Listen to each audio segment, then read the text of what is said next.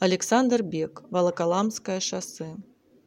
Если человеку выпадает случай наблюдать чрезвычайное, как то извержение огнедышащей горы, погубившей цветущие селения, восстание угнетенного народа против всесильного владыки, или вторжение в земли Родины невиданного и необузданного народа, все это видевший должен поведать бумаги. А если он не обучен искусству нанизывать концом тростинки слова повести, то ему следует рассказать свои воспоминания опытному писцу, чтобы тот начертал сказанное на прочных листах в назидание внукам и правнукам.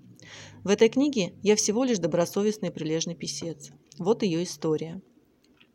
«Нет», – резко сказал Баурджан мамы Шулы, – «я ничего вам не расскажу. Я не терплю тех, кто пишет о войне с чужих рассказов».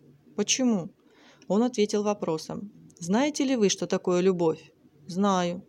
До войны я тоже считал, что знаю. Я любил женщину, я испытывал страсть. Но это ничто в сравнении с любовью, которая возникает в бою. На войне, в бою рождается самая сильная любовь и самая сильная ненависть, о которой люди, этого не пережившие, не имеют представления. А понимаете ли вы, что такое внутренняя борьба, что такое совесть? «Понимаю», – менее уверенно ответил я. Нет, вы этого не понимаете. Вы не знаете, как дерутся, борются два этих чувства – страх и совесть. Самые свирепые звери не способны так жестко бороться, как эти два чувства. Вам известна совесть труженика, совесть мужа, но вы не знаете совесть солдата. Вы бросали когда-нибудь гранату во вражеский блиндаж? Нет. Тогда как же вы будете писать о совести? Боец наступает вместе с ротой, в него бьют из пулеметов, рядом падают товарищи, а он ползет и ползет. Проходит час, 60 минут.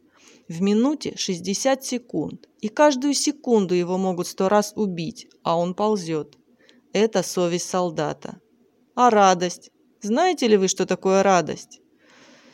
«Должно быть, и этого не знаю», — сказал я. «Верно. Вам известна радость любви и, может быть, радость творчества. Жена, вероятно, делилась с вами радостями материнства. Но кто не испытал радости победы над врагом, радости боевого подвига, тот не знает, что такое самая сильная, самая жгучая радость. Как же вы будете писать об этом? Станете выдумывать? На столе лежал номер журнала, где был напечатан очерк о панфиловцах, бойцах того самого полка, которым командовал Баурджан Мамышулы.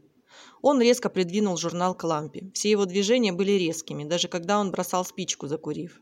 Перелистал, склонился над раскрытой страницей и отбросил. «Не могу читать», – произнес он. «На войне я прочел книгу, написанную не чернилами, а кровью.